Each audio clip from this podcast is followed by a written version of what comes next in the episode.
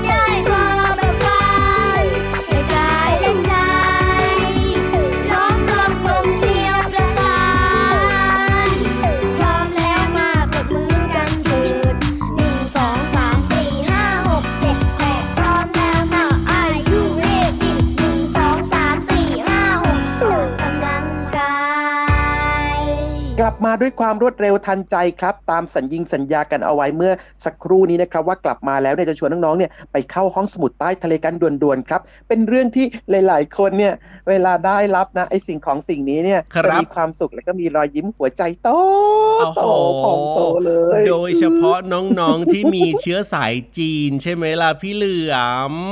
คนใช่จีแล้วนครับพี่น้องที่มีอืมเชื้อสายจีนแต่ว่าพี่ยีราบอะไม่ได้มีเชื้อสายจีนนะก็เลยไม่ค่อยได้กับเขาเลยอะพี่เหลือมเอาหน้าไม่เป็นไรไม่เป็นไรเดี๋ยวพี่ยีรับก็ได้บ้างแหละนะอย่างน้อยเนี่ยก็ได้กินขนมเข่งขนมเทียนอ่าฮะในช่วงของเทศกาลวันตรุษจีนไงเล่าใช่แล้วครับอืมผมอะวันนี้เนี่ยนะเราจะพาน้องๆเนี่ยไปเรียนรู้นอกห้องเรียนกันเรื่องของการให้แตะเอียนั่นเองครับผมในวันตรุษจีนอ่าอ่า น้องๆหลาย ๆ คนนะครับที่มีเชื้อสายจีนเนี่ยครับน่าจะรู้แล้วล่ะครับ แต่ว่าบางคนเนี่ยที่อ่าไม่มีเชื้อสายจีนใช่ไหมครับอาจครัจะบยังไม่รู้ว่าทำไมก็ถึงต้องให้แตะเอียกันในวันตรุษจีนกันด้วยไงถูกต้องมครับผมอย่างพี่ยีราฟเนี่ยก็ไม่รู้เหมือนกันเพราะอย่างที่บอกแหละครับเห็นไหมไม่ได้มีเชื้อสายจีนก็เลยแบบว่าไม่เคยได้กับเขาเลยอะเพราะฉะนั้นเนี่ยก็เลยอยากจะรู้งั้นเหมือนกันนะ ว่าทำไมเนี่ยนะก็งั้นต้องให้แตะเอียในวันอืมตรุษจีนกันด้วยพี่เหลือมงั้นพี่ยีรับต้องไปตั้งใจฟังในช่วงนี้แหละครับ โดยเฉพาะนะพี่ๆในห้องสมุดใต้ทะเลเนี่ยเขาพร้อมจะเล่าให้ฟังมาก ๆเลยล่ะสำหรับโอ้โหเรื่องนี้เนี่ยพร้อมหรือยังล่ะพร้อมแล้วครับผมไปฟังกันเลยดีกว่าครับในช่วง ห้องสมุดใต้ทะเลลุยห้องสมุดใต้ทะเล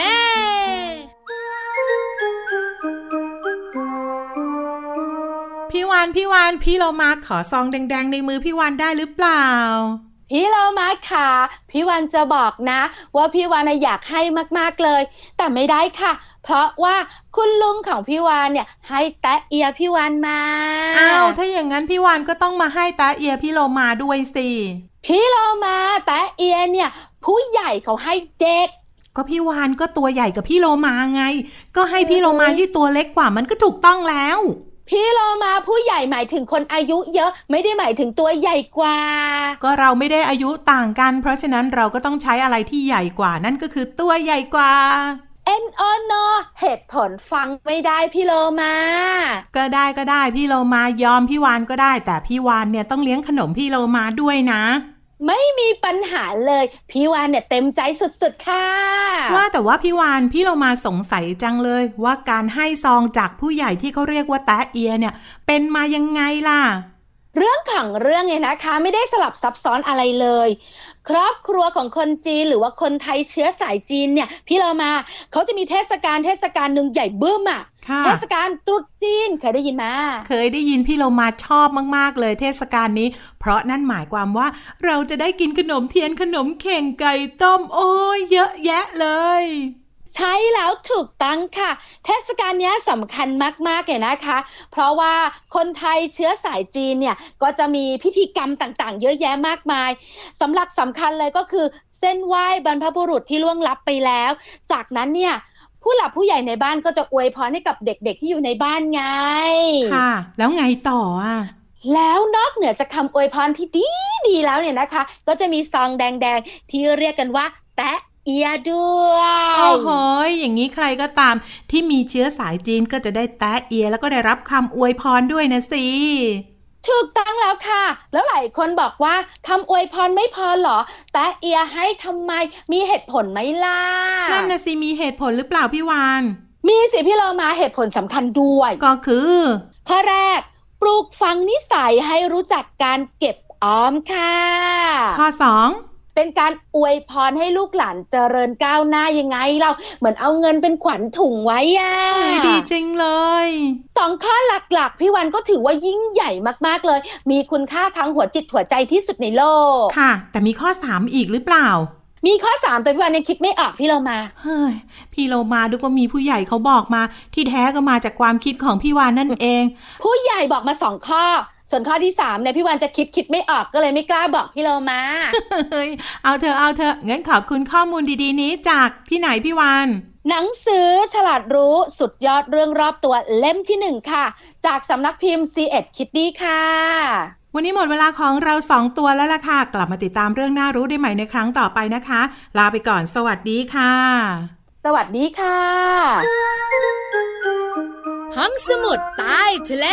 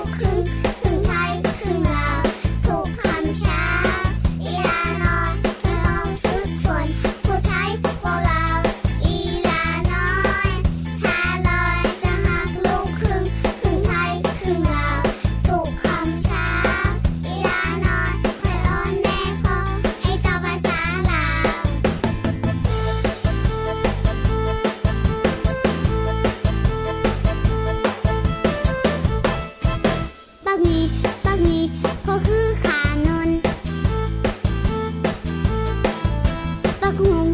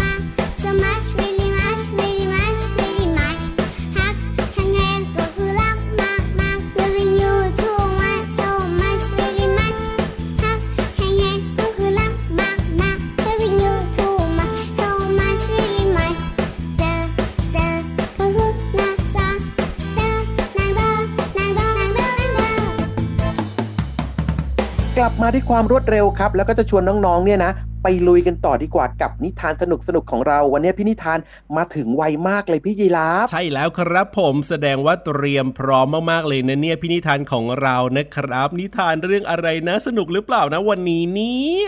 แค่บอกชื่อนะ ก็อยากจะฟังกันแล้วล่ะ อยากรู้ครับไหมว่าเรื่องอะไร เรื่องอะไรเหรออืมพี่เหลือมบอกหน่อยสิหมาป่าบู๊ กับนกกระเรียน เอ้ยหมาป่าเสียงยังไงนะ พี่เหลือมหมาป่าเสียงยังไงนะ บู๊บู๊ แล้วนกกระเรียนล่ะนกกระเรียนเสียงยังไงล่ะพี่เหลือม เรียนเรียนไม่น่าจะเรียใช่แล้วล่ะพี่เหลือมเนี่ยน่าจะมั่วแล้วล่ะเอ้ยน้องๆ เคยได้ยินเสียงนกกระเรียนหรือเปล่านะ พี่เหลือมก็ยังไม่เคยได้ยินเลยอะครับ แต่ว่าตอนนี้อย่าเพิ่งไปฟังเสียงนกกระเรียนเลยครับไปฟังนิทานกันก่อนดีกว่าสนุกสนุกดี ใช่แล้วครับผมตอนนี้พี่นิทานพร้อมแล้ว เพราะฉะนั้นนะ ไปฟังนิทานสนุกสนุกๆกันดีกว่าในช่วง นิทานลอยฟ้า หมาป่ากับนกกระเรียน นิทานลอยฟ้า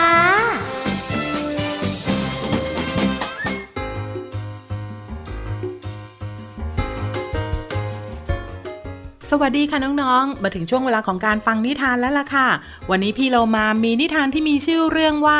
หมาป่ากับนกกระเรียนมาฝากน้องๆค่ะพี่เรามานำนิทานเรื่องนี้มาจากหนังสือ 10 นิทานอีสบความซื่อสัตย์และความกระตัญญูค่ะ ขอบคุณสำนักพิมพ์บงกฎคิสด้วยนะคะ เรื่องราวของหมาป่ากับนกกระเรียนจะเป็นอย่างไรนั้น ไปติดตามกันเลยค่ะ การละครั้งหนึ่งนานมาแล้ว มีหมาป่าหิวโซตัวหนึ่งเที่ยวเสาะหาอาหารตามทางเรื่อยมา จนมาพบอาหารก็รีบกินอย่างตะกะตะกรามทำให้เศษกระดูกติดคอของมัน มันก็พยายามเอาออกด้วยตัวเอง แต่เอาออกเท่าไรก็เอาออกไม่ได้ จึงร้องควญครางขอความช่วยเหลือจากสัตว์อื่นๆ จนมาพบกับนกกระเรียนตัวหนึ่ง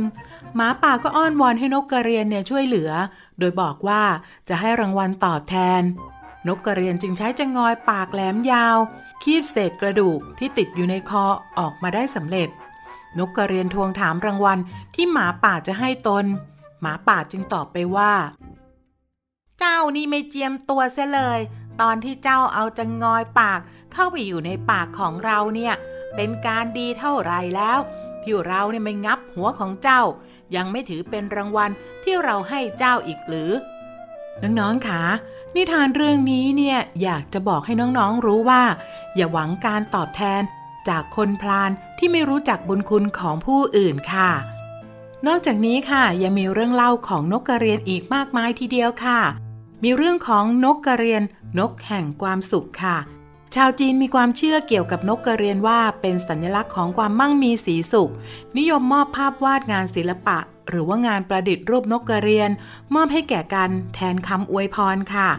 ภาพนกกระเรียนคู่บินขึ้นไปยังพระอาทิตย์ หมายถึงอวยพรให้มีฐานะสูงส่ง มอบให้ญาติผู้ใหญ่ เพื่อขอให้ท่านมีสุขภาพสมบูรณ์แข็งแรง อวยพรคนหนุ่มสาวให้มีหน้าที่การงานที่ดี ส่วนเด็กๆ ก็ถือว่าให้มีการเรียนที่ดีเช่นกันค่ะ นอกเหนือจากนี้แล้วนะคะยังมีเรื่องของนกกระเรียนพันตัวค่ะ น้องๆคงได้ยินมาบ้างแล้วนะคะ เป็นเรื่องเล่าของเด็กหญิงชาวญี่ปุ่น อายุ 2 ปี ที่ป่วยเป็นโรคมะเร็งเม็ดเลือดขาวค่ะ จากผลกระทบของการระเบิดนิวเคลียร์ที่ฮิโรชิมา มีตำนานเล่าว่า หากใครเนี่ย พับนกกระเรียนได้ 1,000 ตัว จะสมหวังในสิ่งที่ตนต้องการ เธอก็คิดว่าเรื่องนี้เนี่ย จะทำให้เธอได้กลับมาวิ่งเล่นได้อีกครั้ง เธอก็เลยตั้งใจพับนกได้มากกว่า 1,300 ตัว ก่อนเสียชีวิตจากไปด้วยวัยเพียง 12 ปีค่ะ ปัจจุบันนี้บริเวณอนุสรสถานสันติภาพฮิโรชิมา ยังคงมีผู้คนแวะเวียนนำนกกระเรียนกระดาษมาวาง เพื่อรำลึกถึงเธอผู้ซึ่งเป็นหนึ่งในความสูญเสียที่เกิดขึ้นจากสงครามค่ะและทั้งหมดนั่นก็เป็นเรื่องราวที่นำมาฝากในวันนี้นะคะ กับนิทานที่มีชื่อเรื่องว่า หมาป่ากับนกกระเรียนค่ะ ขอบคุณหนังสือติบนิทานอีสบ ความซื่อสัตย์และความกระตันยูค่ะ ขอบคุณสำนักพิมพ์บงกฎคิสด้วยนะคะ หมดเวลาของนิทานแล้ว กลับมาติดตามกันได้ใหม่ในครั้งต่อไปนะคะ ลาไปก่อนสวัสดีค่ะ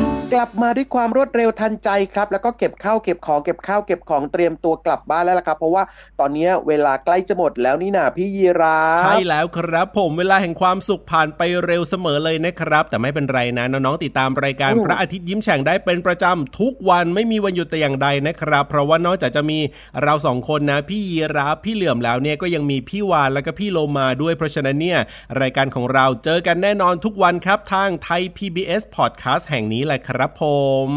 ช่องทางนี้เลยนะครับ เปิดมาจะเจอกันแน่นอนครับ มาเติมเต็มความรู้เติมเต็มความสนุกผ่านนิทานนะครับ แล้วก็เสียงเพลงด้วย รวมไปถึงพี่เหลือมพี่ยีรับพี่โลมาครับ ก็พร้อมมากๆเลยครับที่จะนำ เรื่องราวต่างๆ เหล่านี้เนี่ยมาฝากน้องๆ ส่งตรงถึงบ้านเลยนะจ๊ะ ใช่แล้วครับ วันนี้เวลาหมดแล้วนะครับ พี่ยีรับตัวโยงสูงโปร่งคอยาวลาไปก่อนครับผม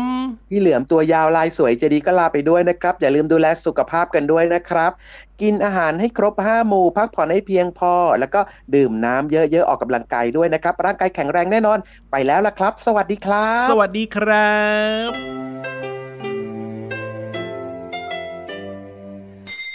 ยิ้มรับความสดใส พระอาทิตย์ยิ้มแฉกแก้มแดงแดง